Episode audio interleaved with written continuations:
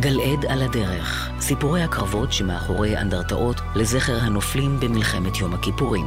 והפעם, אנדרטה לחיילי התותחנים שנפלו בקרב על תל פארס, כתבתו של אליעזר ינקלוביץ'. לרגלי תל פארס הוא הר פרס. תל געשי כבוי במרכז רמת הגולן עומדת בימת בזלת לבנה מוקפת עצים.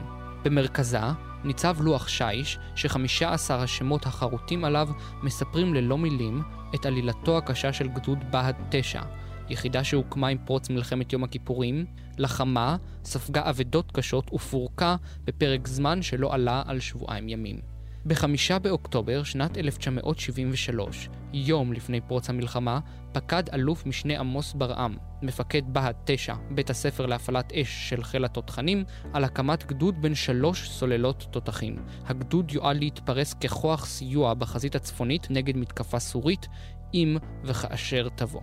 בהיעדר כוח אדם מאורגן, הורכב הגדוד מאוסף מגוון של צוותים מההכשרות השונות בבה"ד 9. מפקדי הסוללות לא הכירו את החיילים שהפכו בהפתעה לפקודיהם, וההיכרות בין הלוחמים המאיישים את התותחים לא הייתה רבה יותר. עוד באותו לילה, ליל יום הכיפורים, נפרס הגדוד בשלוש סוללות לאורך רמת הגולן.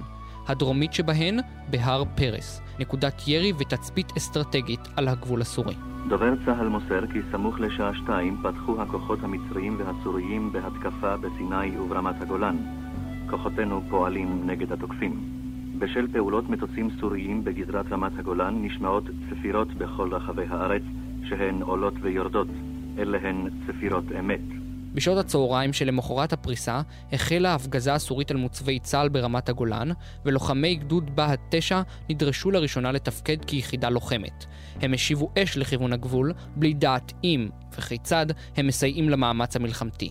מפקד הגדוד, סגן אלוף בן עמי כהן, טען כי במקרה של חדירה סורית לעומק השטח הישראלי, הסוללה, בעמדתה הקדמית, תהיה משותקת, וביקש אישור נסיגה. בשלב זה לא התקבל האישור, עקב הערכת הדרג הפיקודי כי הפלישה תיעצר בתום יום הלחימה הראשון. חילופי הירי נמשכו עד מוצאי יום הכיפורים, אז החלו לוחמי הסוללה לשמוע בחושך קולות טנקים סביבם. הם היו בטוחים שמדובר בכוחות שריון צה"לי הנעים לבלימת הסורים סמוך לגבול. בפועל, היו אלה כוחות אויב שעקפו את התל בדרכם לעומק שטח ישראל. הסוללה הדרומית של גדוד בה"ד 9 הייתה מכותרת לחלוטין. סמוך לשעה 4 לפנות בוקר, יום ראשון בשבוע, קיבלה סוללת בה"ד 9 בתל פארס הוראה לסגת מערבה לצורך שיפור עמדות, והלוחמים ירדו בשיירה מהתל. לאחר זמן קצר, חצו בדרכם חניון לילה של כוחות שריון. אחד הלוחמים העיר בפנס על טנק שחסם אותם, ונדהם לגלות כי המספר שעליו כתוב בערבית. הם היו בלב חניון טנקים סורי. הנגמ"ש המוביל והתותח המתנייע שאחריו פתחו בנסיעה מהירה והצליחו למצוא מחסה מאחורי כפל קרקע שהגן עליהם מפני ירי הסורים. שאר הכלים נתקעו מאחור. חשופים לאש הסורית שהומטרה עליהם בעוז, עתה משהתבררה זהותם ככוח ישראלי. מתי חסיד, סגן מפקד צוות בגדוד בה"ד 9, מספר. חטפנו פגזים ואש נקל מכל הכיוונים.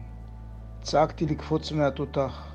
לא יודע איך הצלחתי להגיע לתעלה שהייתה מצפון לתותח. רצנו בתעלה, לכיוון תל פארס, המקום היחידי שהכרתי. הסתכלתי לאחור לכיוון החניון טנקים סורים שבו נתקלנו. אש ותמרות עשן, סדום ועמורה, הכל התפוצץ, הכל התלקח. בהיתקלות זו נפלו 15 מלוחמי הגדוד. לחלק קטן מלוחמי סוללת תל פארס שיחק המזל, והם הצליחו לחזור רגלית למוצב מבלי שהתגלו בידי הסורים.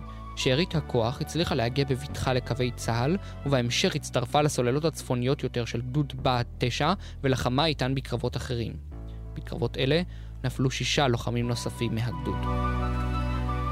ב-18 באוקטובר, שבועיים ימים לאחר שהוקם, ועוד בטרם הסתיימה המלחמה, פורק גדוד בה"ד 9, שאבדותיו מנו עתה 21 לוחמים, וחייליו שבו להמשך הכשרתם בבסיס ההדרכה בצריפין. גלעד על הדרך, כתבתו של אליעזר ינקלוביץ', ייעוץ המחלקה להיסטוריה בצה"ל. את תיאורי האנדרטאות לזכר הנופלים ואת מיקומן אפשר למצוא באתר יזכור של משרד הביטחון.